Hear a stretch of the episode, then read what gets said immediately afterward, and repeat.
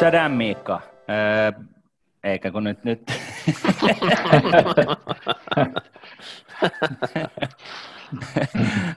Ota se se alku. Mä oon ihan jumissa. No, hyvinkin. Me ollaan taas täällä ja trilogia saapuu kolmannelle pysäkille ja se on tällä kertaa päätepysäkki. Aikaisemminhan me ollaan Martinin kanssa käyty läpi osakkeet, viimeisimpinä asuntosijoittaminen ja tänään olisi Martin aiheena aina kiinnostava metsäsijoittaminen. Onko tämä aihe sinulle tuttu?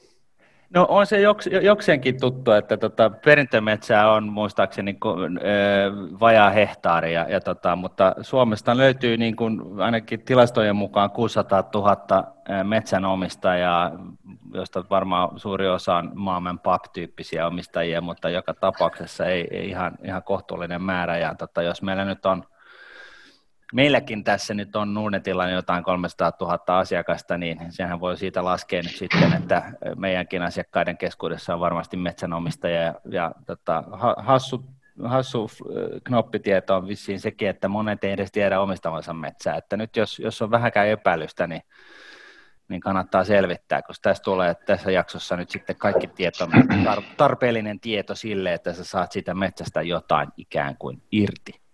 No niin, Miten me käydään tämä metsäaihe läpi? Me kun ollaan niin kuin joka asian viisastelijoita, mutta tota, ei välttämättä faktan, faktan osaajia, niin, niin tota, meillä on tänään täällä vieras. Tervetuloa Timo Kujala. Kiitos paljon. Oli kiva päästä teidän seuraan. Kertoisit sä itsestäsi vähän pientä taustaa, että me, me, me kaikki osataan niin suhteuttaa sun sanomiset sen pohjalta. Joo, Joo tota, ensinnäkään en ole saanut metsäalan koulutusta, eli, eli olen ihan liike-elämän puolelta, olen historia-aikana perustanut neljä yritystä, ja ne kaikki toimii edelleen ja on erittäin kannattaviakin vielä. Kaksi on media-alan yritystä, semmoinen kuin TV Tools, joka on toiminut 24 vuotta, tekee reilun 10 miljoonaa liikevaihtoa ja kaikki nämä vuodet 20 prosent, liikevoittoprosentti 20, sitten se tytäryhtiö Mediatailor, joka on erikoistunut mediahallintaan, muun muassa Sanoman kaikki TV, radio pyörii sen mediahallinnan alla. Mutta metsä on mulle aina ollut hyvin rakas, en ole perinnyt eh, hehtaariakaan metsää. Aina ollut unelmana, että pääsisipä joskus metsänomistajaksi ja sitten kun varallisuutta kertyi, niin rupesin sitä systemaattisesti ostamaan ja nyt sitä on 5000 hehtaaria tällä hetkellä. Ja sitten jos joku miettii, kun ränkätään näitä metsänomistajana kerran vuodessa suuruusjärjestykseen, niin mua ei listoilla näy. Syy, syy että, että puhuuko pötyä, syy on se, että lähes 90 prosenttia mun metsistä on mun oman täysin minun omistavan metsäsijoitusyhtiön Forestorin alla, eli, eli kun siellä ränkätään henkilöomistuksia, niin, niin mun on yrityksen alla, niin sen takia en ole ranking-listoilla. No voi harmi. Ja, voi harmi, no en, en, en sitä niin kuin kaipaa, mutta mä vaan ajattelin, että joku siellä ajattelee, että mitäs mä elvistelen, mutta vaikka ei ole metsää tilastojen mukaan, mutta kyllä sitä on. No niin. Eli, ja sitten nämä kaksi muuta yritystä, eli tämä toinen jo sanoinkin, Forestor, niin on, on mun sijoitusyhtiö, joka on keskittynyt metsävarallisuuden kartuttamiseen, ja sitten vuonna 2014, kun, kun, kun isosti muuttui metsäala, lainsäädäntö meni uusiksi ja metsähoitoyhdistyksen pakkojäsenyys poistui ja metsäkeskuksien business poistettiin. Siihen näihin isona moottorina oli mun tekemä kanne EU-hun, eli, eli kun tämä ala on ollut aika vähän niin kuin norjalaiskylä, että kaikki on keskenään naimisissa ja niin, niin tämä metsäala on ollut kyllä niin pieni piiri pyörii, niin, niin nyt sitä vähän piiriä laajennettiin tällä kanteella ja sehän meni hienosti läpi ja muutokset oli aika isot. Eli silloin vasta tavallaan metsäala niin kuin todellisuudessa metsänomistajalle vapautui. Ja tota, niin, sen se on ollut tak- sillä tavalla, että se on niin kuin ollut lakisääteistä se, että mitä metsänomistaja saa metsällään tehdä. Kyllä, laki on antoi mahdollisuuksia, mutta ne oli hyvin tarkkaan rajattuja. Ja sitten sun piti kuulua metsähoitoyhdistys yhdistyksen jäseneksi ja maksaa veroluontoista maksua, joka oli kaikkien EU-lain vastaisia. Ja mäkin yritin, mulla on vielä dokumentti, mä yritin 2012 pullikoida metsähoitoyhdistyksen jäsenyydestä pois, niin eivät päästäneet. Tai sanot, sä voit irrottautua jäsenyydestä, mutta jäsenmaksua sä maksat, että turpa kiinni.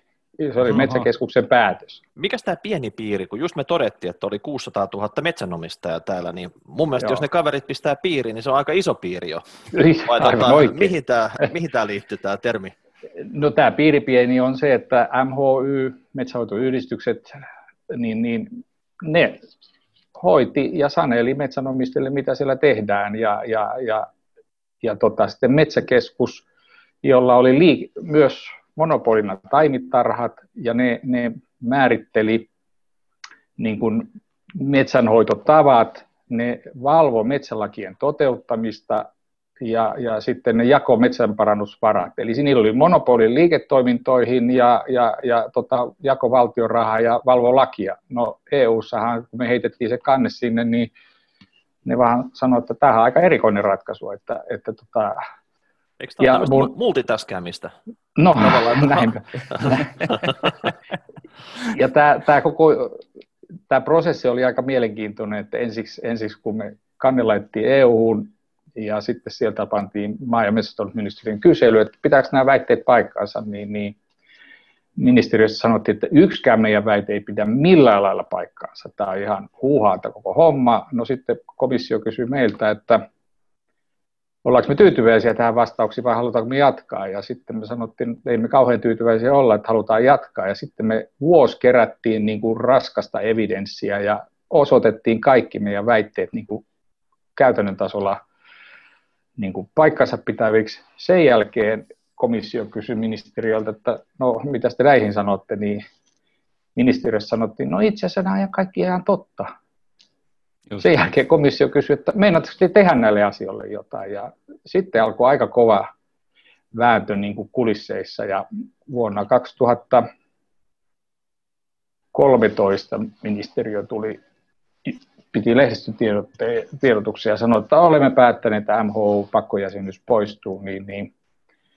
Toimittaja kysyi, että johtuuko se tästä Kujalan tekemästä kanteesta, niin, niin ministeri sanoi, että ei, kyllähän tämä olisi tehty muutenkin, mutta Jotta kolme vai. viikkoa aikaisemmin komissio oli käynyt ministeriössä ja ai, meillä oli dialogi, me tiedettiin, mitä ne siellä kävi, niin aika kiivas keskustelu, niin kas kummaan jotenkin ne matchasi yhteen ne ajat. Loistavaa. No, mutta tässä, joo. tässä, tässä jaksossa niin nyt meillä on niin kuin päätavoitteena selvittää, että miten paljon metsäsijoituksesta saa tuottoa. Se, on niin kuin, se täytyy pitää, niin kuin, jos ei muuta, niin ennen kuin me lopetetaan, niin meidän pitää kysyä itseltämme, ollaanko me vastattu tähän kysymykseen. Joo. Mutta tota, vielä, vielä vähän taustaa sinusta, Timo, niin, niin tota, miten sä niin kun itse aloitit sen metsän sijoittamisen? E, e, oliko tämä, niin kun, siis siellä oli intohimona takana, mutta tota, hmm. oliko se, e, menit sä sitten vaan niin kun, mistä sitä aloittaa sen metsän sijoittamisen? Joo, elikkä, se on muuten... Mistä sitä metsää löytää ja, ja tota, menit sä yhdistyksen kautta vai suoraan metsää ostamaan vai miten, se, miten siinä kävi? No voisin ensiksi vastata lyhyesti siihen, että kun, kun minäkään en ollut metsänomistaja, niin oli valtavasti lukenut artikkeleja ja kaikkea ja tiesin niin kuin teorioita ja muuta, mutta sitten mä ajattelin, että mä ostan ensimmäisen metsän ja menen sinne jonkun ihmisen kanssa, johon mä luotan. Ja, ja semmoinen 80 hehtaarin tila heinävedeltä, eli hyvä, hyvä, hyvällä alueella hyvät kasvut, niin me oltiin siellä viikko yhden metsähoitajan kanssa, ja mä kyselin, käytiin sitä viikko sitä tilaa, että mä sain käsityksen, niin kuin, että, niin kuin, että mi, miten metsää kannattaa hoitaa ja kasvattaa, ja silloin mä niin kuin törmäsin siihen konkretiaan just, että se kaveri aina sanoi, että tässä kannattaisi tehdä näin ja näin, mutta laki ei salli. Ja, ja hänellä oli semmoinen ta, Tapion taskukirja, jossa on niin kuin ne metsänhoidon ohjeet. Ja, ja silloin mä niin kuin ihmettelin, että miten voi näin isoa omaisuuserää, tota, ää, tota, Suomessa sehän on monen monen miljardin erä, jota ei voi omistaja niin kuin päättää, miten, miten sitä hoidetaan. Ja sen takia alkoi tämä kanne. Ja sitten 2014 on vasta ollut tämä tilanne, että metsää voi myös hoitaa nyt optimaalisesti. Ja, ja, ja monelle, me, kun ne perii metsän tai, tai meinaa ostaa, niin ei heillä ole mitään käsitystä, että mistä se tulo siinä todellisuudessa tulee, vaan he sitten rupeaa luottaa johonkin, joko kuun ostajaan tai, tai sitten tota metsähoitoyhdistykseen tai johonkin muuhun. Ja, ja se, että miten valtaväylässä niin kuin kerrotaan, että miten sitä metsää kannattaa kasvattaa, niin, niin, niin se on aina sen kertojan intressin mukainen, ei välttämättä metsänomistajan intressin mukaista se metsänhoito. Niin, eli jos soittaa tota, metsäyhtiölle tai paperitehtaalle tai jonnekin ja, ja pyytää neuvoja, niin ne on sitten niin kuin sen mukaisia, että mikä kiinnostaa heitä, tietenkin. No kyllä, ja tilastot myös osoittaa sen, että, että, että Suomessahan nyt on 20 viime, viimeisen 20 vuoden aikana niin, niin kuitupuun raaka-ainetarve on kasvanut 40 prosenttia ja tukkipuun tarve ei ole kasvanut yhtään. Ja tässä kuitupuu on, on, on, se on alle 10 senttinen halkaisijalta. Öö, kuitupuu on, niin vielä, joo hyvä, määritellään se, että, että kuitupuu on pieni läpimittaisempaa ja tukki isompaa ja tukin minimiläpimitta, niin kuin sieltä, kun puu on aina kartio, niin sieltä latvaosasta, niin, niin minimi, että se menee tukiksi, niin, niin tukin latva läpimitta pitää olla vähintään 15 senttiä, eli tyvestähän se silloin on paljon isompi. Ja Joo. sitten alkaa kuitumitta. Miksi tämä tukki kiinnostaa niin kuin metsänomistaja paljon enemmän, koska se on 3-4 kertaa arvokkaampaa kuutiohinnaltaan kuin, kuin kuitu. Eli, eli kuitupuun hinta on tämän viimeisen 20 vuoden aikana laskenut 40 prosenttia, tukki on pysynyt samassa. Mutta kuitenkin kuitua hakataan metsistä aina vaan suhteessa enemmän kuin tukkia. Eli, eli, eli, eli metsänomistaja tuottaa tänä päivänä niin kuin aina vaan enemmän halven, halvimpaan hintaluokkaan tavaraa ja, ja suhteessa vähemmän siihen kalliimpaan hintaluokkaan. Niin silloinhan voi sanoa, että tämä on liiketoiminnallisesti kehityssuunta aika huono metsänomistajan kannalta. Okei. No minkä takia hän sitten tuottaa sitä halvempaa? Miksei hän tuota pelkkää tukkia? Hyvä kysymys. ja, ja se, se suhde, että paljonko sieltä metsässä saa tukkia kontra kuitua, se on avainkysymys kannattavuuden kannalta ja, ja se, se riippuu, miten sitä metsää lähdetään hakkaa ja hoitaa. Ja nykyiset hoitosuositukset niin kuin painottaa niin, että se, se, sieltä tulee tuk, kuitua paljon enemmän kuin tukkia. Ja, mutta kulut, hoitokuluthan on kasvussa. Ja, ja miksi on näin, niin, niin koska teollisuuden raaka-ainetarve on muuttunut koko ajan niin kuin kuitupainotteiseksi. Eli aina vaan keitetään enemmän ja enemmän sellua ja sahataan sama määrä keskimäärin kuin 20 vuotta sitten. Eli, eli tämä kannattavuus on heikentynyt ja, ja silloin mä, mua kiinnostaa aina liike-elämässä. Sehän on hyvin yksinkertaista, että liike-elämässä, että, että yritys on kannattava, jos se tuottaa mahdollisimman paljon niin kuin jalostusasteeltaan niin kuin korkeamman jalostusasteen tuotteet, joissa saa paremman hinnan ja paremman katteen ja minimoi kuluja. Niin tämä sama menetelmä pitäisi olla myös metsänomistajan mielessä, eli metsätaloudessa. Eli sä tuotat enemmän tukkia, vähemmän kuitua, pienemmillä kuluilla. Muuten sun kannattavuus on huono, ei mahda Okei. mitään. Mutta mut, jos vähän perutetaan nauhaa, niin, niin tota, miten, miten nyt jos niin kun lähdetään ihan, ihan niin kuin konkreettisesti liikenteeseen tässä, mietitään niin kun, ö, metsän omistajaa tai sellaiseksi pyrkivää, niin mistä, miten sitä pääsee vauhtiin? Eli kun mistä, mistä aloittaa? Mikä on se niin Joo. reitti metsän omistajaksi? No, ja, reittejähän on, on, on niin kuin ymmärtäisin kolme tai neljä. Joko sä perit metsää, tai sitten sä meet suoraan ostaa metsää tai liityt yhteismetsään. Ja, ja neljäs vaihtoehto, ostat, meet sijoittaa metsärahastoihin. Tämä metsärahastokysymys, kannattaako sijoittaa metsärahastoihin vai ei? No, mun histo- itse olin 2014 sitten ideoimassa ja, ja, ja toimimme edelleenkin tämän metsäpalvelun arvometsän kautta tämmöisessä kuin Nordic Forest Fund ykkösessä ja kakkosessa.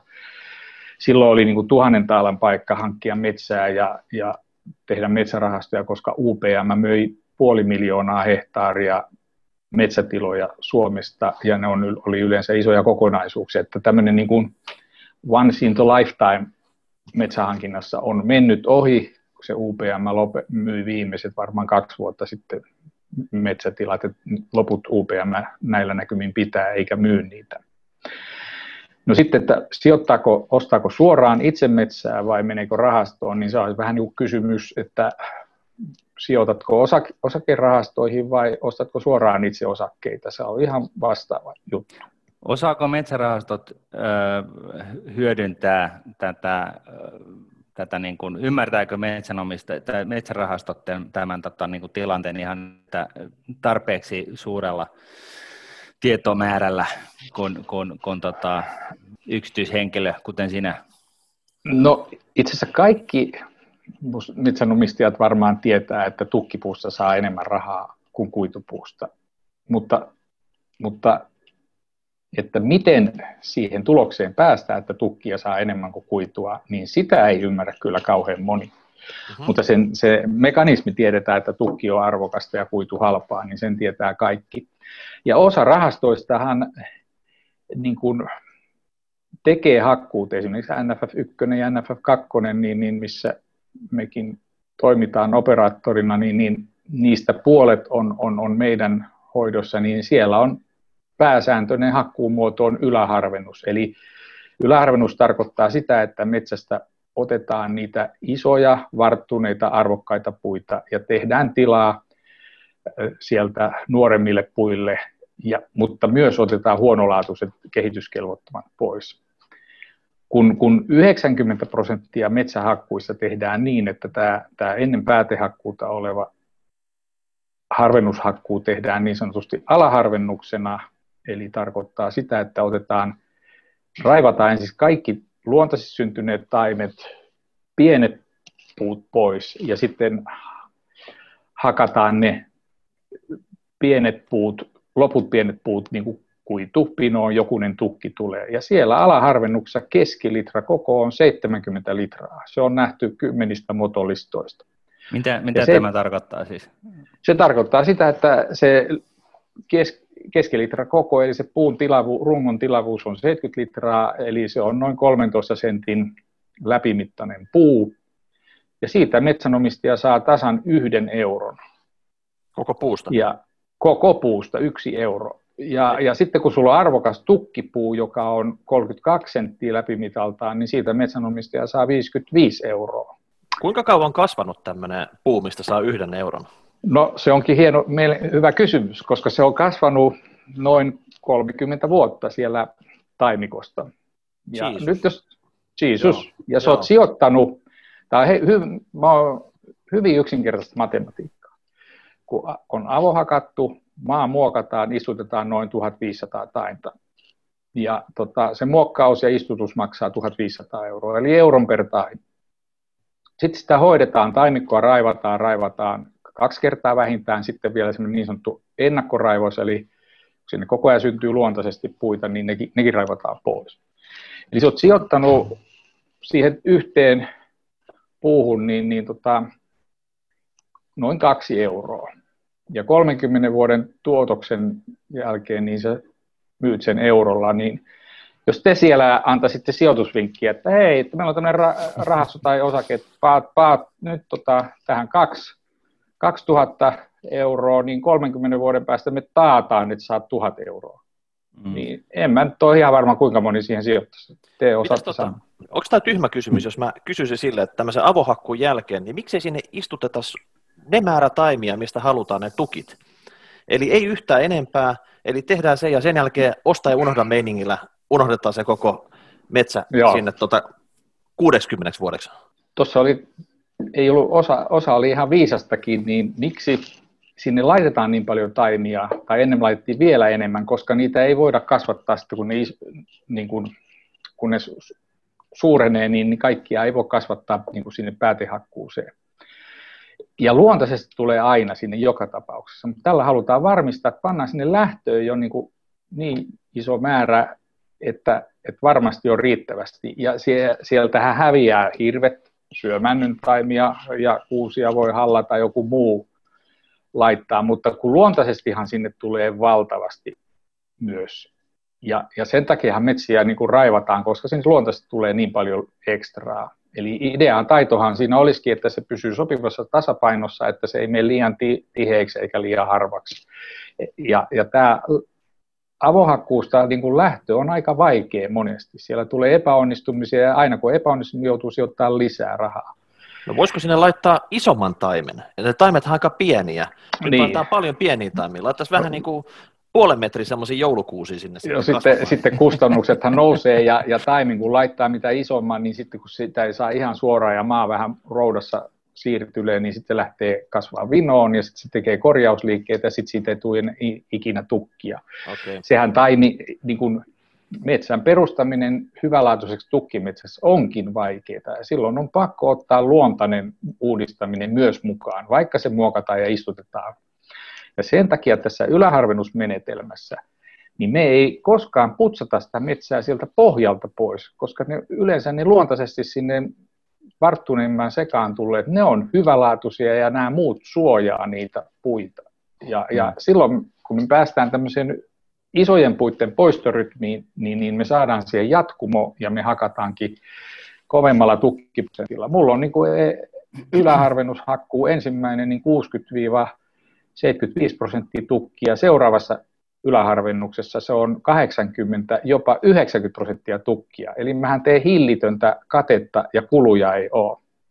Miten tota, jos aloittaa tota noin, niin, äh, siitä, että, että mistä päin Suomea kannattaa sitten metsiä hankkia, että voisi kuvitella, että Lapissa niin sitä ei kasva hirveästi verrattuna etelään, mutta etelässä on taas paljon asutusta, että ei saa isoja alueita, mutta että lähtökohtaisesti metsäpalsta, niin mitä suuri yhtenäisempi alue se on, niin sen ymmärtäisi, että se on niin kuin toivotumpi. Mutta jos aloitetaan ihan siitä, että mistä, mistä päin Suome saa niin kuin, paitsi parasta metsää, niin, tota, niin kuin, hintaansa nähden parasta metsää. Joo. Eli mihin no. sitä kannattaa, mistä sitä kannattaa lähteä ostamaan? No se on, ja, joo. Ja, ja sitten se jatkokysymys sille, että, että minkä vaiheinen metsä, että onko se sitten riippuuko se siitä omasta metsäsalkusta, että onko siinä niin kuin tavoitteena tavallaan pitää huolen siitä, että siellä on vähän niin kuin eri vaiheessa menevää metsää, niin se, se, sun ei tarvitse odottaa hautaan asti, että sä saat Joo. sieltä sen, sen tuoton. Mutta mistä päin, on... jos aloitetaan siitä, että mistä päin, Joo. mihin kannattaa sijoittaa? No laitetaan ensiksi, mistä ei kannata, tai ensinnäkin mennään Lounais-Suomi ja Etelärannikko, niin, niin no ensinnäkin täällä on hyvin vähän metsää myynnissä, koska täällä on niin vauraita maatiloja, jotka ei metsiänsä myy rahapulassaan ja, ja eikä, eikä sitten ole niin sanottu, että ne tilat on jätetty, jätetty tyhjilleen, niin, niin sen takia metsää on hyvin vähän täällä edes myynnissä ja sitten se metsä on todella niin, kuin, niin kova hintasta, että metsätaloudella siitä ei saa, eli sehän ajautuu automaattisesti niin Keski-Suomi rajaksi, ja, ja, ja, tota, Keski-Suomi on tässä yhteydessä... Onko se jotain Jyväskylää vai Kuopio? No Jyväskylä, no jos vedetään vähän Jyväskylän alapuolelta linja tuonne vaikka Imatraan, lähdetään silleen, niin, niin, eli kun mennään idemmäksi, niin silloin voi mennä etelämmäksi myös metsä, siellä on metsätilakauppaa kovasti. Eli, eli se, oli ja, alaraja, se oli alaraja, että sen, sen se oli alaraja. Joo, sen pohjoispuolelta tämän viivan löytyy sitten. Joo, ja tota, sitten kun mennään niin kuin Rovaniemen yläpuolelle, niin kyllä me ollaan niin, niin semmoisessa ihan nollasummapelissä, että, että siellähän ei uudistamiskuluja saa niin kuin metsätaloudella, mutta nyt kun etelämästä tilojen myynti on vähenee ja nämä rahastot ostaa kiivaammin ja kiivaammin, niin nythän ne ostetaan jo Kittilästä ja muualta, mutta se on niin kuin once in the life time, koska siihen menee 150 vuotta se u- uuteen metsään, niin, niin eihän se sijoitus potissa voi pyöriä kauhean kauan, kun on hakattu mm. yhdettömiin ja sitten ei ole kuluja. Eli ei kauhean pohjoisesta, niin se tuotto on niin, kuin niin olematon, että vaikka se metsä olisi halpaa, niin ei siinä, siinä ole niin kuin mitään perusteluja. Ja minusta kaikki tota Rovaniemen yläpuolta, niin siellä ei metsätaloutta kannattaisi harrastaa, koska se on täysin kannattamaton touhu. Nyt on ilmastonmuutos tulossa, niin kohta, tuota, mm. kohta siellä on ympäri vuoden plus 30 kelit siellä Rovaniemellä, niin tota, tukki, tukki, tukki tulee seitsemässä vuodessa. No, tästä voisi ihan muutama sana, jos kiinnostaa, että, että kun sanotaan, että metsät kasvaa nykyään paremmin kuin ikinä, se on, on totta. Johtuuko se tästä Mut, hiilidioksidipäästöistä, että kun no, niitä on se, enemmän, niin, niin, niin tota, puut, puut kasvaa? Kyllä, se johtuu monesta asiasta, mutta se on yksinkertainen, kun ilmastonmuutos on nyt satanut Suomen laariin niin kuin erittäin paljon plussaa, että jos nyt lämpösumma, eli lämpösumma tarkoittaa, että paljonko jo määrätylle alueelle tulee lämpösäteilyä per kasvukausi. Se tarkoittaa sitä, että jos lämpösumma kasvaa 37 prosenttia, niin metsän kasvu lisääntyy 37 prosenttia, eli huikea lisäys on siinä. Mutta nyt voisi ajatella, että tässähän on, tämä on hieno asia, tämä ilmastonmuutos Suomelle, niin, niin tämä on nyt aika lyhytaikainen voitto, koska ääriilmiöt kasvaa. No nytkinhän meillä on aika myräkkä päällä, ja puuta kun menee pitkin pituuttaan, niin kyllähän siinä tappioita tulee. Plus kuivuuskaudet lisääntyy, niin, niin, niin, niin, niin tasaikäiset kuusikot tulee olemaan erittäin suurissa vaikeuksissa. Esimerkit on, Kanadassa tämä tapahtui jo kymmenen vuotta sitten, eli sieltä on Suomen kokoinen alue kuollut kuusikoita, kun siellä on yhden puulajin metsiä.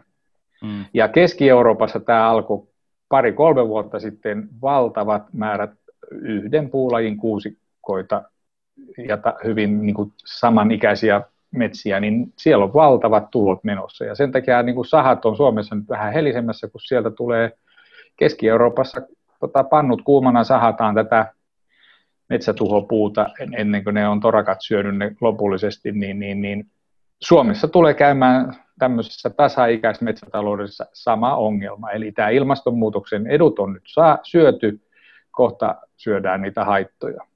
No niin, ja tuolla Keski-Suomessa, missä, missä tosiaan meihin kannattaa niin kuin keskittyä sen metsän ostamisen kannalta, niin onko se sitten sellaista kuusikkoa kaikki vai onko, onko Suomessa niin kuin enemmän, enemmän niin kuin moninaista metsää ja onko se sitä, mitä kannattaa tavoitella?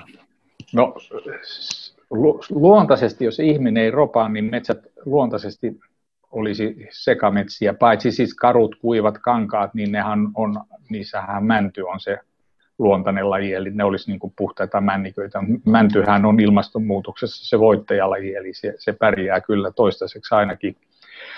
Mutta tässä tullaankin siihen riskien minimoimiseen ja tulojen maksimoimiseen, että jos me kasvatetaan sitä yhden ikäistä kuusikkoa, niin, niin se kasvaa hyvin niin kauan kuin ei, ei ei tota, tuhohyönteiset sitä raiskaa eikä myrsky. Eli sen takia kannattaa lähteä tämmöiseen niin kuin erirakenteiseen metsään, niin silloin se on, siinä on vastustuskykyä ääriilmiöihin ja, ja riskiä minimoitu. Silloin niin kuin, vaikka siellä on kuusia tietenkin mukana hyvinkin paljon, mutta siellä on kaikkia muita puita, niin nämä tuhohyönteispopulaatiot ei nouse niin suuriksi si, si, näin me, me toimitaan ja minä toimin ja, ja kaikki biologit ja tutkijat sanovat, että tämä on se järkevä suunta. Silloin ri, minimoidaan riskejä. Okei, eli tota, rajalla vähän, al, vähän alta Jyväskylän ja Imatra pohjoispuolelta sieltä sekametsää. Entäs miten, miten tota, minkä kokoinen se metsäsijoitus pitää olla, että on kannattava, jos siis niin nyt puhutaan siitä, että sijoitetaan niin oikeaan elävään olemassa olevaan metsään? Tyypillisesti Riittääkö jo, hehtaari? No kyllä se hehtaari on vähän pieni, mutta on, että kymmenen yli kun mennään, niin ne on ihan järkeviä, jos se, se, se ideahan on, on, on tässä tasaikäisessä, että sieltä tehdään aina semmoisia hehtaarin tai puolen, jopa puolen hehtaarin tai muutaman hehtaarin aukkoja. No silloin se metsä pirstaloituu, vaikka sulla on se 10-30 hehtaarin tila, niin se on täynnä erilainen, se on kuin tilkkutäkki. No silloin siellä pitää aina operoida jotain. Nyt jos mennään tämmöiseen taas tähän yläharjennusmenetelmään, eli pyritään saamaan se metsä samaan asentoon koko tilalta. Silloinhan se käsittelyalue on yhtä kuin se koko tila. Mulla on jo 150 hehtaarin tiloja, jos on vain yksi käsittelyalue, eli se yläharvennetaan joka 20 vuosi. Niin, eli siis tällaiset avohakkuut, niin ne tehdään tilkkitäkkimäisesti niin kuin ison Kyllä. tilaan ja, ja tätä jatkuvaa kasvatusta, missä siis metsä näyttää metsältä, niin, niin tota, ja siinä on niin kuin kolmen sukupolven puut periaatteessa pystyssä, niin, niin tota, se on, se on niin kuin sitten sellainen yhtenäisempi niin kuin kasvatusmenetelmä Kyllä. Joo, mutta nyt mä en haluaisi käyttää tätä sanaa jatkuva kasvatus. Sitten mennään tähän oppiriitaan, kun aina sanotaan, että ei se metsä uudistu. Me, mä ajattelen sitä vain hakkuumenetelmänä, eli mennään mm. tällä isojen puitten poistolla, ja jos, ja mulle, mullekin on käynyt jo yhdessä tilassa yhdellä alueella niin, että sinne ei ole riittävästi syntynyt niin kuin alle alikasvusta luonteessa. Se on määrätty semmoinen erittäin paksukuntainen, niin se on ongelmallinen niin kuin luontaiseen uudistumiseen. Niin sitten mä oon jättänyt sen siemenpuasentoon ja maata on raavittu ja nyt siihen tulee alle hieno, hieno tota, nuori männikkö. Eli ei, ei kannattaisi tämmöiseen lukittua jonkun menetelmään, että vaikka mm. puhun tästä yläharvennushakkuusta, niin, niin haettaisiin aina optimaalinen käsittely per kuvi tai per, per tila. Eli, eli, eli sitten kun se niin sanottu yläharvennus enää toimi, niin sitten mennään päätehakkuun kautta takaisin tähän kiertoon. Mm. Eli silloin niin kuin, me kuitenkin silloin avohakkuuta vältetään tai vä, ne vähenee mutta, ja, ja vähenee kulut. Mutta mm. ei minä, mä, en, mä en halua olla minkään niin kuin opin kannattaja, että, että ainut oikea on, on, on jatkuva kasvutus, ainut oikea on avohakkuun menetelmä. Tämä on se virhe tässä metsäalassa, lukitutaan johonkin yhteen niin systeemiin. Eli tilanteen mukaan, sehän kuulostaa tilanteen mukaan. maalaisjärjelliseltä. No sitten kysymykseen, että kannattaisiko nyt jokaisen metsänomistajan panna metsät myyntiin. Minun mielestä ei missään nimessä, koska metsät on historiaa aina, niiden arvo on vaan noussut, ja se noussut ja edelleenkin, enkä metsässä ei tapahdu niin kuin pörssissä, ole ainakaan ennen tapahtunut, että valtavia nousupiikkejä ja valtavia laskupiikkejä, se menee hyvin loivasti myötäillen.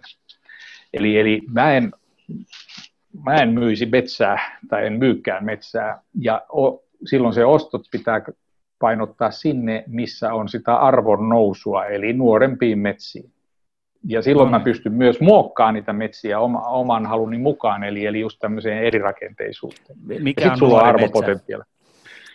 No, keskimääräinen tilanne, siellä on, harvoin on niin, että se on ihan vanha umpimettää tai samassa asennossa, että siellä on niin kuin paljon taimikoita, mutta voidaan nopeasti ottaa nämä kehitysluokat, eli metsän kierrossa avohakkuusta on, on, on T1, on, on nuori taimikko, joka on niin kuin noin puoli metriä. Sitten on seuraava vaihe on T2, eli varttunut taimikko, jossa ollaan niin kuin plus 5 metriä kor, korkeita puita.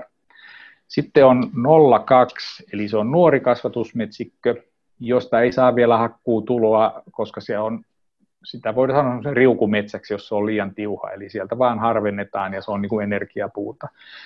Sitten on 03, eli varttunut kasvatusmetsä, eli siellä just siinä 03 vaiheessa tehdään tämä joko yläharvennus tai alaharvennus, eli se harvennetaan niin kuin si- alaharvennuksessa, eli otetaan ne kaikki pienet pois, niin, niin se, siinä se rakennetaan siihen päätehakkuuvaiheeseen, eli sitten se menee päätehakkuuseen sitten, kun se on järjeytynyt ja 0,4 on se päätehakkuu kypsä metsä.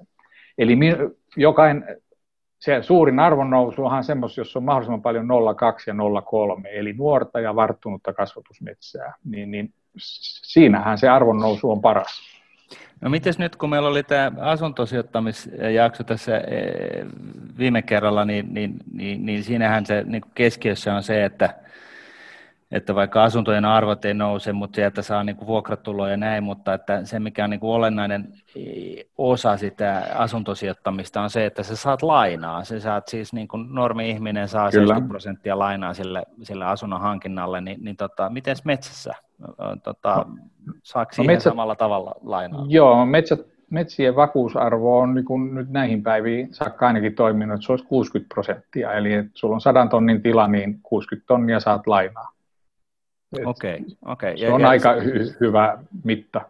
Ja kannattaako sitten, tota, sijoitat sä niin pelkällä rahalla lainalla ja, ja, tota, ja mitä korkoa suosittelet? Mit, niin kuin siis tällaisia konkreettisia kysymyksiä. Joo. Onko, se, onko se sitten nyt, kun, kun korkotaso on mitä on, niin kannattaisiko nyt yrittää saada sadan vuoden kiinteätä nollakorkoa? Joo, niin kuin monet rahastothan vivuttaa lainalla myös, mutta eli, eli sen takia metsähinta on vaan noussut, koska sitten on nämä vivutuskertoimet otettu mukaan, mutta mä oon vanhan kansan ihmisiä, että mä ostan metsää vain kassavaralla, en ole ostanut yhtään velaksi, että, että tota, voi nukkua yöt rauhassa eikä tarvii hakata, ei ole pakkohakkuita eikä pakkomyyntiä, jos tilante muuttuu, että pelkällä tuloviralla ostan metsää. Uskaltaisitko ostaa lainalla? Ja, ja, ja millä, millä, minkälaisella lainalla? Siis, jos miettii näin, että kaikilla ei välttämättä ole sitä niin kuin, taskurahaa, millä palstoja Niin, no se on niin kuin, no se on varmaan niin kuin kaikki osaksi sijoittamisen muuhun, että uskallatko sijoittaa mm. riskillä. Mä ajattelen niin, että mä en, mä en lainarahalla, se on vähän niin kuin mulle kasinotaloutta, että lainarahalla pelata, niin en. Mutta moni tekee sitä. Joo. Ja tietysti, niin. Ja, mutta sitten toisaalta, toisaalta niin jos, jos, jos tota, ne metsästä saatavat kassaverot, nehän on, jos, jos, jos on päättänyt millä tavalla sitä metsäänsä kasvattaa ja näin, niin se, ne, sehän on niin kuin aika läpinäkyvää ja tie, niin kuin, että sen on kuin hyvä tiedostaa ja, ja tavallaan siinä mielessä sitähän ei muuta mikään, että vaikka pörssit meni romahtaisi ja, ja maailma mm. menisi mustaan paikkaan niin kuin sen osalta, niin metsähän siellä vaan porskuttaa ja kasvaa ja, ja tota, olettaa, että me, niin kuin puun kysyntä ei lopu seinään, niin, niin tota, periaatteessa niin, ja, ja, kun sitä puuta ei tarvitse hakata vuoden sisään, vaan, vaan sitten kun Joo. se on jonkun mittainen, niin sitä voi odottaa niin kuin plus minus viisi vuotta, niin että sä saat sitä sen järkevän hinnan, niin eikö se niin kuin siinä mielessä ole aika turvallinen ää, sijoituskohde myöskin lainalle, varsinkin jos, jos siihen saa sen kiinteän lainan, että jos korot lähtee juokseen, niin niin, niin se, ei, se ei sitten niin kuin pankkia räjäytä. No voi sanoa, että kyllä ja ei, mutta musta se kysymys, että tämä niin kuin sanottu riskien hajauttaminen, niin mulle metsässä riskien hajauttaminen on sitä, että ne on, ne on niin kuin, pyrin, pyrin niihin sekametsiin, jossa on eri-ikäisiä puita. Koska otan hyvän konkreettisen esimerkin, kun, kun oli muutama vuosi sitten Kainuussa oli niin kuin vuosisadan tai vuosituhannen pahin tykkylumi talvi, eli tarkoittaa, että se lumi pakkautuu niihin puihin laatuihin, että puut rupeaa katkeilemaan. Mulla oli yksi tila, 100 hehtaarin tila, just tämmöisellä pahimmilla tykkylumialueella tuolla, tuolla Ristijärvellä, ja sitten mä ajattelin, että juma keuta, kun yksi kaveri sanoi, että hän on vakuuttanut meitä, että onko sä? Mä sanoin, että en ole vakuuttanut, kun on ympärinsä, ja sitten mä ajattelin, että no nyt tuli ensimmäinen oikein kunnon, kunnolla takkiin tässä hommassa. Se oli eri rakenteinen metsä, eli siellä on niitä kaiken kokoisia puita, ja keväällä meni, niin se näytti niin kuin ihan niin kuin raatteen tieltä, että siellä oli hillitön määrä isosta puista latvoja poikki ja osa vähän kaatuneita. Ja, no, me, mä tilasin siihen taas meidän urakoitsijalta, siellä tuli huippukuskit, ne tietää, miten yläharvennusta tehdään, niin ne, ne hakkas siitä ne viottuneet puut ja teki yläharvennushakkuu samalla, niin tukkiprosentti, vaikka se oli niin kuin tämän valtavan tykkylumen takia niin kuin aika hurjan näköinen, niin 60 prosenttia saatiin tukkia siitä hakkuumäärästä ja 40 prosenttia meni kuiduksi. Ja siihen jäi hieno, terve, nuori metsä. Mutta jos mulla olisi ollut niin kuin alaharvennettu, eli putsattu se metsä alta, mulla olisi tuhoutunut ne, niin kuin ne pääpuut, mulla ei olisi ollut sen jälkeen enää kuin avohakkuu siinä. Nyt mulla on edelleen tuottosa metsä siinä ja mä sain kuitenkin sieltä pelastettua ihan hyvällä tukkisaannolla. Se olisi ollut 80 prosenttisesti tukkiprosentti, jos ei olisi ollut tätä tykkyä, mutta mä pääsin vielä kuiville. Eli siitä mä näen, että siinä oli riskiä hajautettu tämän puustorakenteen kautta. Mä, mä, mä tartun kiinni tuohon nyt, kun tämä Aila-myrsky pyörii tässä ja sä sanot, että mm. sä et vakuuta metsiä, niin sä oot varmaan mm. laskenut tämän homman auki. Niin sanos nyt, että tota, kannattaako metsiä sun mielestä vakuuttaa ollenkaan? Että onko se ihan, ihan ylikertomen menee ne vakuutusten hinnat suhteessa näihin mahdollisiin vakuutuskorvauksiin? No sitten taas, mä otan vielä kaveri, joka oli vakuuttanut lähellä samaa aluetta sen metän, niin, niin sillähän kävi aika hieno munkki, että se sai vakuutuksesta täyden korvauksen, ja sitten se sai vielä ne puutkin sieltä niin kuin hakkuutulon, niin sai niin kuin tuplatulon, eli voi sanoa, että sille, sille se vakuutus kannatti, mutta nyt sen jälkeen, kun tämä tykkulumi oli, niin, niin, niin näitä, sekin kaveri sanoi, että kyllä nyt on vakuutusehdot muutettu. Siellä oli vähän niin kuin, ei ollut ennen nähty vastaavaa. Eli, eli siinä mielessä voihan se vakuutus kannattaa. Ja tietysti jos on yksi tila ja sinne tulee se armoton myrsky tai joku trompi siitä pyyhkäisee sen nurin, niin, niin kyllä voi sanoa, että silloin voi sanoa jälkeen, että vakuutus olisi kannattanut. Mulla on niin laajalla eri alueilla näitä metsiä ja sitten siinä on sitä eri rakenteisuutta, että minä olen ajatellut, että mä kestän tämän riskin. Eli, eli tavallaan voisi melkein miettiä, että jos on semmoista niin kuin mänty tukkii 60-vuotias semmoinen metsä, ja tota, se on samassa paikassa, niin semmoiseen keissiin ehkä sitä vakuutusta voisi miettiä, mutta sitten jos on nuorta metsää, niin ei missään nimessä. No olet asian ytimessä, juuri näin. Fiksuhan vähän lähellä päätehakkuikää, jos on tasaikäisessä, niin vakuuttaa sen metsän. Juuri näin. Miksi maksat vakuutuksia semmoiseen, jossa tuhoja ei sitten kuitenkaan tulisi? No jos Olet on... asian ytimessä. Niin, no, jos asiantuntija man... heti tähän hommaan. Niin, no jos sä mainitsit, että semmoisen äh, nuoren ähm, puun rungohintaa yksi euro, niin siinä ei, mm. siinä ei pal- siinä paljon, ei paljon vakuutuskorvaukset jeesaa sitten. Kyllä. No miten sitten tota, tämän metsän hoito, että nyt jos, jos niin kuin Keski-Suomesta suunnilleen sitä on lähtenyt ostamaan, äh, onko siinä niin, niin tota, ja sitten valikoin, valikoin tällaista niin kuin keskivaiheen metsää ja tota, mm. sekakasvuista ja näin, niin onko sulla niin kuin moottorisaha ja mönkiä vai, vai miten saako näiden niin kuin metsänhoitoon niin kuin apua ja mistä, mistä sitä kannattaa hakea, ettei sitten viedä kuin pässiä sarvista? Joo. Sitten kun se metsä saa tähän asentoon, niin kyllä se ainut hoitaja on moto, ja, ja, mutta se, että kuka sitä motoa ajaa ja miten siis sitä moto, ajetaan. Onko se tällainen ponsse? Sellainen ponsse vaikka. Ponsse. Joo, joo, eli Ponssella on hienoja koneita, mutta ei pidä sanoa Komatsu-kuskille, että Ponsse on hieno, koska Komatsu-miehen mielestä Ponsse ei ole niin hieno kuin Komatsu. No niin. Mutta, mutta tota... Mut tuollaisilla vehkeillä kuitenkin sitten näitä hommia hoidetaan, mutta mi- mi- mihin mä soitan nyt sitten, kun, kun mä just ostin sen 100 hehtaaria tuosta ja sinne pitäisi ala, äh, yläharvennusta tehdä? Joo, no nyt se, se oleellinen kysymys, että juuri, että mihin tämä me, puukauppahan käy seuraavalla tavalla, eli, eli sä oot valinnut jonkun yhteistyökumppani, se voi olla metsäyhtiö, eli nämä kolme, joku näistä kolmesta pörssiyhtiöstä, tai joku saha, tai metsähoitoyhdistys, tai sitten on näitä pienempiä metsäpalveluyrityksiä, joita, joita yhtä itsekin edustan, ja, ja, ja, ja jotkut on erikoistunut tähän erirakenteiseen metsäkasvatukseen, ja sitten jotkut ei halua sitä tehdä. Siinä on niin kuin tämmöinen ihan taloudellinen syy, että silloin kun me mennään tämmöiseen yläharvennusmoodiin, niin hoitokulut vähenee, eli silloin palveluntuottajalle ei ole paljon myymistä enää sinne metsään. Kun nyt kun joku on sulle tehnyt sen hakkuusuunnitelman jollekin, sitä sanotaan leiminkoksi, sulla on vaikka 10 hehtaarin alue määritelty sieltä tilalta, mihin, mihin tehdään hakkuu. No se suunnittelija on määritellyt, onko se harvennushakkuu vai päätehakkuu. Jos se on harvennushakkuu, niin sitten se voi olla yläharvennus tai alaharvennus, eli pienten puisten poisto tai isojen puitten poisto. No sitten siinä suunnittelu, suunnitteessa on, että 10 hehtaari hakkuu ja siinä on ne kuviot määritelty ja siinä on arvio, että sieltä 10 hehtaarista tulee esimerkiksi vaikka 6000 tota, 10 hehtaaria, jos 100 on poistoa, eli 1000, eli 600 kuutiota tukkia ja 400 kuutiota kuitua ja niille, se on se, se suunnittelu, mutta sehän on vasta teoria, se on arvio. Sitten tällä arviolla, tämä arvio laitetaan, tai tämä metsäsuunnitelma, hakkuusuunnitelma laitetaan tarjouspyyntökierrokselle, että sä voit pyytää tarjouksia sitten Stuuralta, Umpilta, Metsägruupilta ja sen alueen lähimmiltä sahoilta.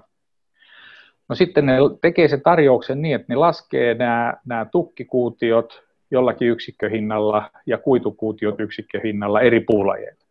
No sitten sä vertaat niitä tarjouksia. No sitten yleensä se päätös tehdään, 95 prosenttia päätöksistä tehdään silleen, että kuka lyö parhaimman yksikköhinnan niille puille, eli saa sen tietysti isoimman luvun tarjoukseen. Mutta se ei ole se toteutuma. Jos hän lupaisi sen, sen niin, niin, niin, niin sehän olisi silloin paras tarjous.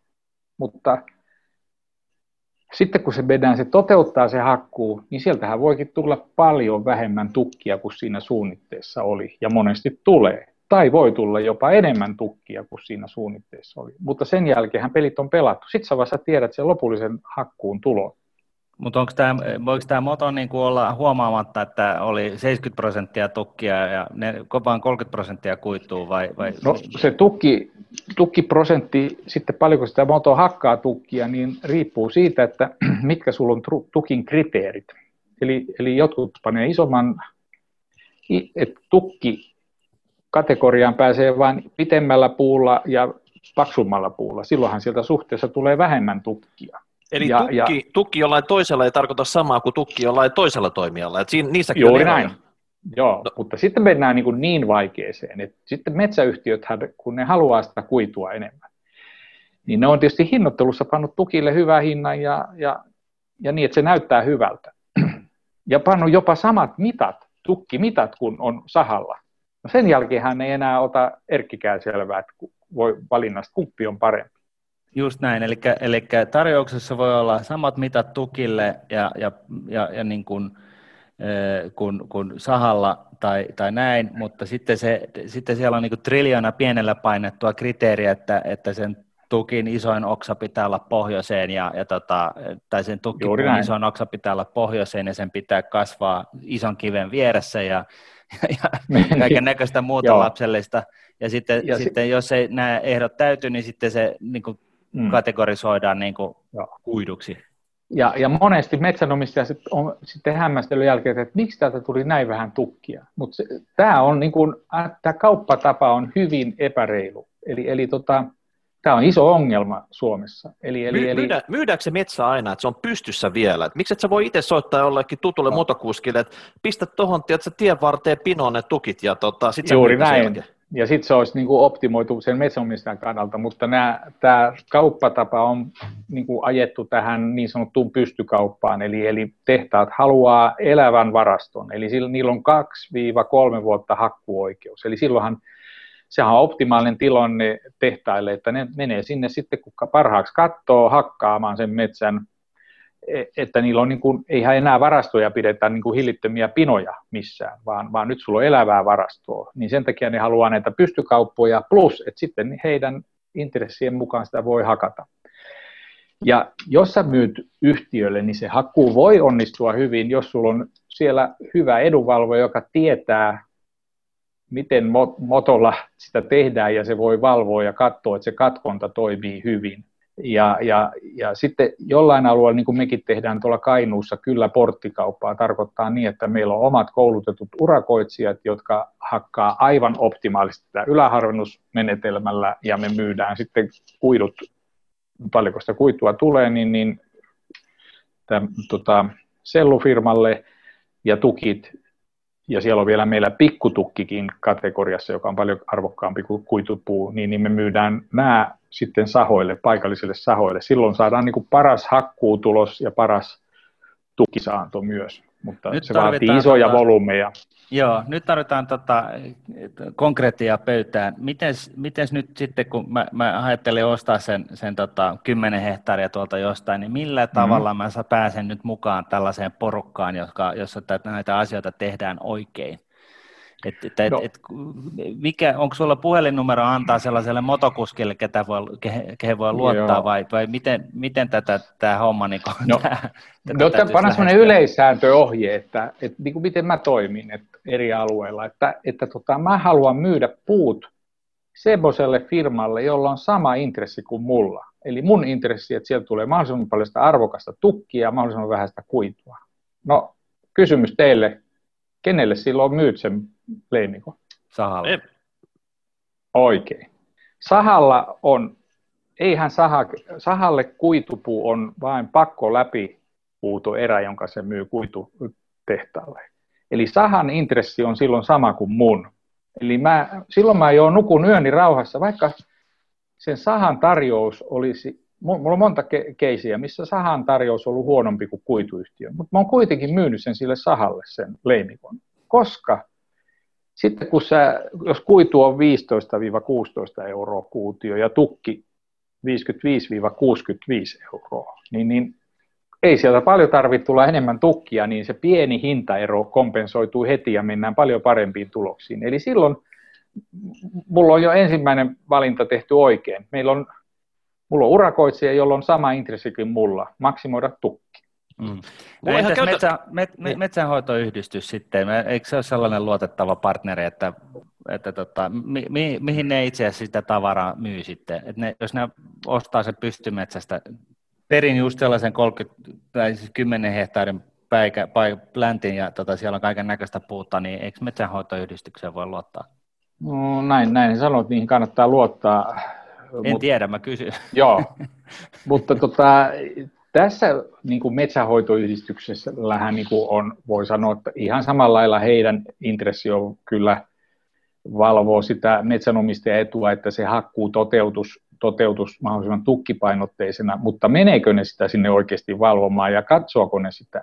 Se on niin ensimmäinen kysymys, mutta Ai kuka sitä kai... kaatoa sitten tekee? Onko se sitten kuitenkin se, se lopullinen ostaja, joka... Joo, puunostajan, se... puunostajan urakoitsijat aina se tekee, että jos ei ole tätä pystykauppaa, tätä, Vaik... tätä hankintakauppaa, jossa mennään omilla koneilla.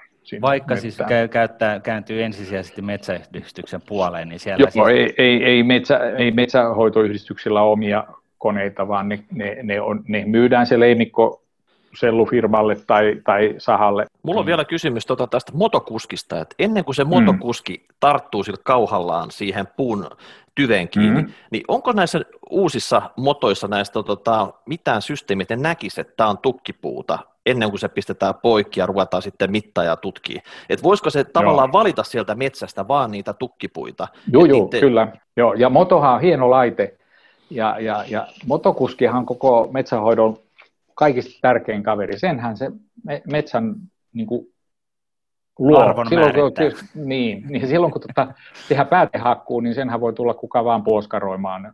Mutta motossa, kun se ottaa siihen kouraan sen puun, ensinnäkin kuskihan arvioi, niin jos tehdään tämmöistä yläharvennusta, se on hyvin vaativaa. Että sehän katsoo, että tuo on hyvä puu, mä otan, siis tuo jo tota, kasvunsa niin kuin päätepisteessä, tai me annetaan niin kuin läpimittaluokka, mitä ne lähtee pääsääntöisesti hakkaamaan. Sehän niin kuin, ja se arvio tuo on semmoinen, se ottaa kouraan ja kaataa sen, sen jälkeen se laser mittaa ja se jauhaa siitä sitä puuta, että okei, jos tyvessä oli pieni mutka, niin se katkaisee siitä ensiksi pienen kuitupölkyn tai tämmöisen hukkapalan ja sitten ottaa sitä arvokasta tukkia niin paljon kuin saa ja sen jälkeen mennään kuitumittaan. Ja, ja, ja, ja tota, kun taas sitten jollakin on intressi sitä kuitua, niin silloinhan ne kriteerit on tiukemmat, niin siellä on vaan kuitunappi pohjaan, niin menee koko runko kuituksi. Mä kerron konkreettisen esimerkin, miten isosta asiasta on kysymys. E, e, e, eräs motokuski Pohjanmaalla, niin isäntä pyysi, että voitko käydä katsoa, että miten sitä leinikkoa hakataan siellä. Pohjanmaalla rannikon lähellä on aika lyhyet puut. Siinä päätehakkuuleimikossa oli noin 8-10 metriä se rungon pituus, kun, kun sitten latvassa mentiin alle 15 sentin, eli, eli kun puu on kartio, niin siinä oli keskimäärin 8-10 metriä oli sitä tukkikelpoista tavaraa, ja sen jälkeen se menee kuiduksi, kun se latvan läpimitta menee niin pieneksi. No, en sano mille yhtiölle, mutta selluyhtiölle oli leimikko myyty, ja sitten se kaveri meni sinne, ja kun se on itse motokuski, niin se kyseli siltä motokuskilta, että näytä sitä vähän sitä mittalistaa, että miten täällä on katkottu, niin, niin se oli katkonut tota, viiden ja 5,4 metrin tukkeja, kun sahalla lyhin tukki on 3,1 metriä. Ja, ja, ja tukkikelpoista puuta oli keskimäärin 8-10 metriä.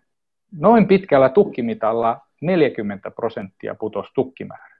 Koska jos sä otat 5 metrin tukin, sulla on 8 metrin puu, niin kolme jäi kuiduksi tukkia. Ja siinä on iso hintaero sitten siinä vaiheessa. Kun no nelinkertainen hintaero, siinähän on, se on katastrofi sille metsänomistajalle. No miksi näin kävi nyt sitten? Oliko hän no, saanut koska... nyt tota, ylhäältä käskyt, että oikeasti, että me ei, me ei haluta mitään tukkia, nyt niin paljon kuituu vaan sen tehtaalle, kun mahtuu sinne kyytiin. Niin, ei, eihän se näin sanota tietenkään, vaan, vaan sinnehän tulee niin sanottu apteerauslista, ajetaan tietokoneelle etänä, ne ottaa vastaan sen ohjeistukseen ja sitten se kuski tekee parhaansa sen mukaan. Eli siellä oli epäedulliset tukkimitat. Ai, ei, ei aina näin käy, mutta, mutta aika että tästä vaan näkee, että miten tukin mitalla voidaan pelata ihan huikeasti sitä, paljonko sieltä tulee tukkia kautta kuitua. Et niin, sen takia, siinä, siinä mm. synnytettiin mm. koko ajan se, se tota, jos se alin mitta tukkipuulle sahalle oli, mikä se oli, 3, 3,1 on sahalla yleensä pienin tukki, mikä Joo, on 3,1 niin se, metriä. se vetää sen, sen, sen loistavan eh, puoli metriä paksun tukin pätkän alle sen, niin se on sitten kuitupuuta. Kyllä. Eli, eli tämä, mutta tämä on, on hyvin vaikea ja iso ongelma Suomessa, koska, koska tämä kauppatapa on aika epäreilu. Ja, ja tässähän niin kuin sahat on vähän niin kuin hätää kärsimässä, että sahat ei yleensä pysty lyömään niin kovaa tukkihintaa, joka kuulostaa hassulta, kun nehän jalostaa tukkia, mutta heidän ekonomia ei kestä maksaa tukista määrättyä enemmän. Kun taas kuitufirmahan voi lyödä tukille kova hinnan, koska ne pienentää sitä tukkisaantoa, niin, niin silloinhan se helpottaa heitä ja ne tarvii kuitua. Ne menee sokeena metsään ja sahaa pelkkää kuitua. niin, ei ne, ei ne ihan pelkkää voi hakata, mutta se, ei, se, ei, mutta siis se, niin se joo, mutta tämä on valtava ongelma, tämä kauppatapa. Eli, eli, eli sahatkinhan on ehdottanut, että tehtäisiin niin sanottu runkohinnoittelu. Silloinhan se on reilu, eli, eli makse, jokainen arvioi sen leimikon, ja paljon sä maksat tästä. Tossa, minä maksan tästä leimikosta 100 000. Toinen sanoo, että mä maksan 120 000. Ja sitten, että vaikka sieltä ei tulisi yhtään tukkia, vaikka sä paat ne tulitikun palasiksi, niin se on sun, sen ostajan ongelma. Mutta silloin mm. myyjä tietäisi heti, että okei, mä, mun kannattaa myydä se tolle, koska mä saan 120 000. Kun nyt se on teore, virtuaalinen tarjous, jos joku sanoo, että sä saat tässä 100 000, niin ei se tarkoita vielä sitä, vaan sitten se toteutuman mukaan tulee se hinta. Eli tässä puhutaan Suomessa niin kuin miljardien kaupoista, jossa ei ole itse asiassa myyjällä mitään suojaa. Eli lyhykäisyydessä niin älä ikinä myy sellutehtaalle metsää. Se on niin kuin... No, sanotaan niin, että jossakinhan ei joku sellutehdas ostaja, kun ei ole sahoja lähellä, mutta tota, sanotaanko niin, että suosi sahoja ja suosi silloinkin sahaa, vaikka sen tarjous ei ole paras, koska mm. se tode, toteutuma voi olla paras. Lähdetään näin päin niin kuin liikkeelle. Et kyllä mä, niin kuin, ja mä niin kuin olen itse yrittäjä, niin kyllä mä haluan noita perheyrityksiä, sahoja suosia jo siinäkin mielessä, mutta en mä nyt sitä hyvää hyvyyttä tee, kun mä uskon ja luotan ja tiedän, että sieltä tulee hyvin, hyvin tukkia, eli mä saan loppupeleissä kuitenkin paremman hinnan, vaikka se tarjous olisi ollut huono. Eikö tällaisia motokuskeja ole sitten riippumattomia, jotka niin kuin, siis tekee sitä työtään niin kuin, itsensä kantilta ja sitten, Joo, sitten on, myydään on, sitä lopputulemaa sitten, mille ikinä myydäänkin. Joo, no on, on, on sillä tavalla on, on urakoitsijoita, jotka, jotka, jotka tota, hakkaa tai ostaa leimikoita ja hakkaa sen hienosti ja myy sitten ne puut, puut sahoille ja kuitufirmoille, mutta kyllä se pääsääntöisesti on kuitufirmat tai selluyhtiöt ostaa suoraan leimikot ja sahat suoraan, se on se isoin mutta, mm. mutta niin kuin tämä, tämä metsäpalvelu Arvometsä, jo, jo, joka me perustettiin justiin erikoistumaan tähän, tähän niin kuin yläharvennusmenetelmään, niin, niin, niin, niin me, me suunnitellaan ne leimikot ja, ja, ja tämä metsän käsittely niin, että me päästäisiin tähän yläharvennusrytmiin ja sitten me koulutetaan ja valvotaan, että se motokuski on ymmärtänyt, mitä siellä pitää tehdä ja katsotaan, miten se toimii. Tämä, on, on se, mä niin kuin suosittelen tämmöisiä fiksuja pieniä toimijoita tai sahojen kanssa toimimista, koska silloin sulla on sama intressi. Ja monet sahat on, on niin kuin me, tutustunut ja osaa tämän yläharvennusmenetelmän hyvin ja heillä on hyviä urakoitsijoita. Se, tämä on levinnyt niin kuin sahojen piirissä hyvin monen. Sanotaan, että 60-70 prosenttia sahoista tietää tämän homman ja, ja, ja niillä on valveutuneita hyviä kuskeja tähän hommaan. No nyt sitten, niin, niin tota, kun ymmärtää nämä asiat ja, ja tekee, niin kuin, eh, ostaa ensinnäkin sen metsän niin oikeasta paikoista ja, ja tota, ostaa oikeanlaista metsää, joka on niin kuin jossain keskivaiheessa kehitystään ja, ja, tota, ja osaa myydä sahoille ja, tai etsiä asiantuntijaa, joka sitten Kyllä. Auttaa sinua tässä. Ja, niin, niin, tota, Minkälaista tuottoa nyt sitten tällaisesta metsäsijoituksista saa? Et, että tota, siis lähtökohtaisesti sehän on, on, on kahden kauppa se tuotto. Yksi on se, että mitä, puut, mitä, mitä tavaraa sä saat myytyä siitä metsästä mm-hmm. ja sitten totta kai metsän palstan mahdollinen inflaatiosuoja nyt ainakin, että, että, tota, että se metsäpalstan arvo nousee. Niin mistä me puhutaan? Minkälaisista prosenttiluvuista Joo. vivulla tai ilman? Otetaan vivulla, ei kun ilman vipua. No esimerkiksi, siis sehän riippuu ihan siitä, että millä hintaa se metsätilan on saanut. Eli silloin kun mä aloitin metsänostot niin, niin kuin viime tuhannella, niin silloinhan pääsi 7 prosentin tuottoon. Ja pääsee edelleenkin, koska se metsä oli suhteessa paljon halvempi kuin nyt. Eli, eli niissä metsissä tuotto on seitsemän. No sitten kun uppi rupesi myymään isolla volyymilla, niin, niin silloin alkuaikoina niin, niin kuuden. Eli me, me tehdään niin kuin tuottoarvolaskentaa, kun t- tässä metsässähän, niin kuin, kun MHY on suurin tilavälitysportaali, Metsätilat, niin, niin he tekevät niin sanottu, on mikä? metsänhoitoyhdistyksellä. Niin, niin, joo, Sieltä, joo. Sitä kautta menee valtava volyymi niin kuin myyntiin. Joko, se on niin kuin etuovi tai metsänhoitoyhdistyksien portaali, niin niistä ne isoimmat volyymit menee. Niin, niin, niin me, metsänhoitoyhdistys tekee niin sanottua summa-arvomenetelmällä sen määrityksen, eli, eli se laskee sen puuston arvon ja taimikoiden arvon, ja sitten ne laittaa siihen semmoisen korjauskertoimen, joka on, on vähän, vähän mulle eikä monelle muullekaan auennut, että miten se korjauskerroin syntyy siihen. Mutta jonkun korjauskertoimen me tekee, niin, niin se on se, se arvomääritys heillä, mutta me tehdään arvonmääritys tuottoarvon perusteella. Et jos jos tota metsätilan hinta olisi 100 000 euroa, niin, niin, niin, ja siitä haluttaisiin niin kuin 4 prosentin tuotto, niin, niin, niin silloin se, se, hän pitäisi tuottaa 4000, keskimäärin 4000 euroa per vuosi, mutta sieltä ei joka vuosi hakata kulujen jälkeen. Mutta mut se perustuu meillä siihen tuottoarvoon, eli siinä otetaan silloin lämpösummat, maapohjat, metsän asento, kaikki mahdolliset ja tietysti runkopuutte hinnat huomioon, niin, niin tuotto tästä ikuisuuteen jollakin korkokannalla. Ja tänä päivänä, niin jos me saatiin silloin 2000-luvun alkupuolella niin 6 prosentin tuottoa, sitten se on hiipunut neljään ja tänä päivänä se on kolmessa. Se näyttää se meidän mittari. Joo. No mutta hyvä. Tota, tässä on tullut paljon, paljon metsänomistajatietoa ja, ja, ja, ja niin kuin siis eh, suuria paljastuksiakin. Tota, me, jos me siirrytään tähän niin kuin yhteen kuulijakysymykseen, mikä meillä, me ollaan tästä saatu, niin, niin, niin tota, tämä on mun mielestä hyvä sikäli, että se konkretisoi asioita mm-hmm. aika paljon, eli tämä meidän Fees ja Money kuulijakysymykset osiossa, niin Reijo kysyy tällaista, että minulla on perittyä metsää 20 hehtaaria ja tontilla sijaitsee ränsistynyt pienmaatila. Metsällä ei ole koskaan tehty mitään, siis tämä on varmaan aika tyypillistä mm-hmm. tällaisille perillisille puusta mäntyä, jokonen koivu kun löytyy. Miten muutan tuon mahdollisimman hyvin rahaksi? Ei ole pakko myydä, siis itse maatila nyt ehkä lukuun ottama, kun ränsistyy käyttämättömänä. Ja nyt ei tiedetä, että tämä, missä päin Suomea tämä on, mutta jos me nyt oletetaan, että se on tuossa jossain, tuossa jossain tota, hyvässä lykyssä jossain Keski-Suomessa, niin miten konkreettisesti Reijon pitäisi nyt tehdä? Mihin hän soittaa ja mitä hän tekee, että hän saa tästä niin kuin mahdollisimman hyvät pätäkät irti, kun ei ole metsästään ole joutunut maksaa kuin, kuin, kuin tuota perintöveron? Joo. Tämä, tämä on muuten hyvä, kun siinä sanottiin, että metsä ei ole hoidettu ja tehty mitään. Jos on varttuneempaa metsää ja sitä ei ole hoidettu, niin minulle se on niin kuin pelkästään hyvä, koska silloin sieltä ei ole menty ropaamaan niin kuin alta pieniä puita.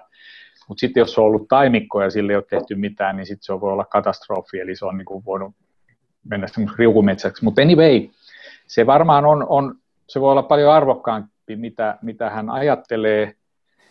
No jos hän haluaa realisoida, niin, niin kyllähän se julkiseen myyntiin ja, ja, ja yksi hyvä portaali on tämä kuitenkin tämä MHYn yn välitysportaali, mutta jos sä haluat sen säilyttää ja, ja tota, niin, niin kyllä mä silloin ottaisin semmoiseen firmaan yhteyttä, joka on erikoistunut tähän, tähän erirakenteeseen metsän kasvatukseen, koska jos se sitä ei ole hoidettu, niin silloin siellä voi olla se erirakenteisuuspotentiaali, ja sä pääsetkin tekemään tällä isojen puiden poimintahakkuulla niin kuin heti hyvän tili, ja se jää metsäksi. Mainitse nyt joku tällainen äh, taho, kenen kannattaa ottaa yhteyttä.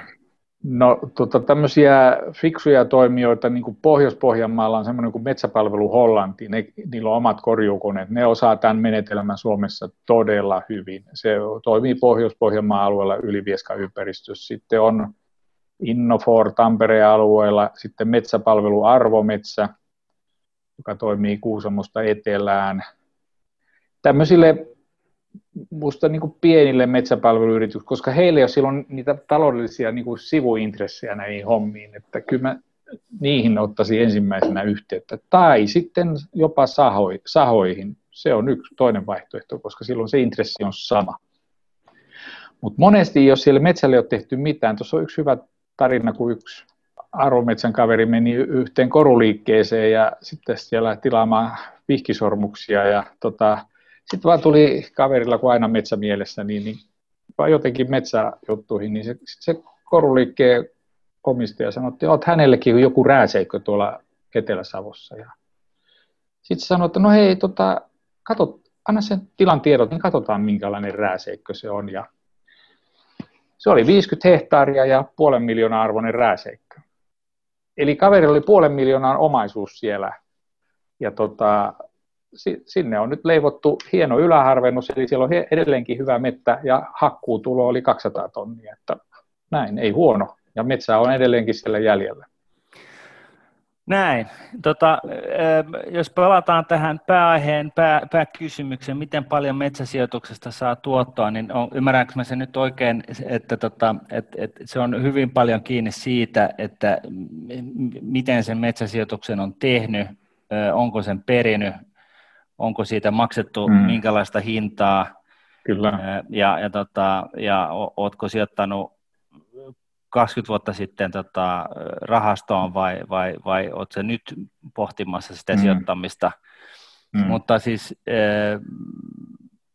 et, et, et se on niin kuin kaikkia niin kuin nollan ja, ja tota, noin 7 prosentin välillä.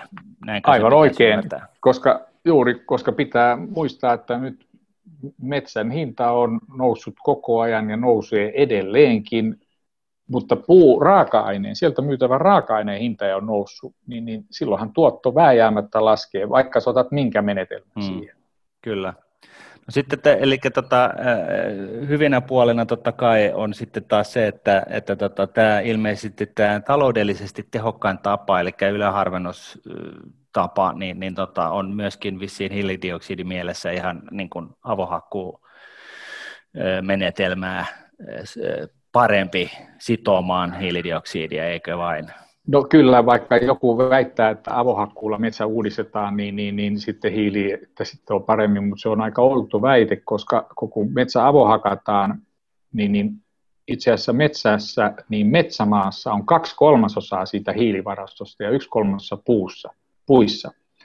No nyt jos kaikki puut otetaan pois, niin se hiilivarastohan lähti siitä puu, puuosasta ja sitten alkaa maaperässä, kun maaperän muokataan, niin siitä hajoamaan kiihtyvällä vauhdilla myös hiiltä, niin eihän se silloin voi olla mitenkään hiili, hiiltä sitova menetelmä avohakkuu. Eli silloin me, mitä pitempään me pidetään metsä peitteisenä, eli ei maaperää ei muokata ja sinne tulee kariketta koko ajan lisää, ja mettä kasvaa koko ajan se biomassa siinä, niin kyllähän se hiilensidonnalta luonnon monimuotoisuuden kannalta on ylivoimaisesti parempi. Tämä nyt on tutkimuksella todettu, mutta jotkut luonnonvarakeskuksen kaverit esittää ihan toista, joka on tietysti aika mielenkiintoista. Näihin vihreisiin sanoi, sanoihin. Olisiko tässä kohtaa hyvä päättää tähän? Miikka, mitä oliko sulla vielä kysymyksiä? Ei, Martin. Kuten viime jaksossa puhuttiin, niin tota, nyt seuraavaksi on sun yläharvennuksen vuoro sitten, että Mars Parturi. mm. Mars Parturi, joo. Mm. Okay. Sulla, on jo, sulla on ylä- ja alaharvennettu tuo mm. tehokkaasti, eli no, avohakattu. No, su- suurin piirtein sitten. Joo. Mutta ei mitään, tota, hei, kiitoksia Timo Kujala meidänkin puolesta. Palautetta voi laittaa hashtag rahapodi, rahapodi.nuude.fi. Tässä tämä trilogia oli. Nyt me ollaan käyty osakkeet, asuntosijoittaminen ja me- metsäsijoituskohteena. Ja tota, pitääkö sinne salkku ottaa yksi näistä, kaksi vai jopa kaikki kolme, saadaan hajautuskondikseen? Te päätätte. Mutta tässä oli tältä erää ja ensi viikolla sitten uudet aiheet. No niin, moi moi. Moi. Moi.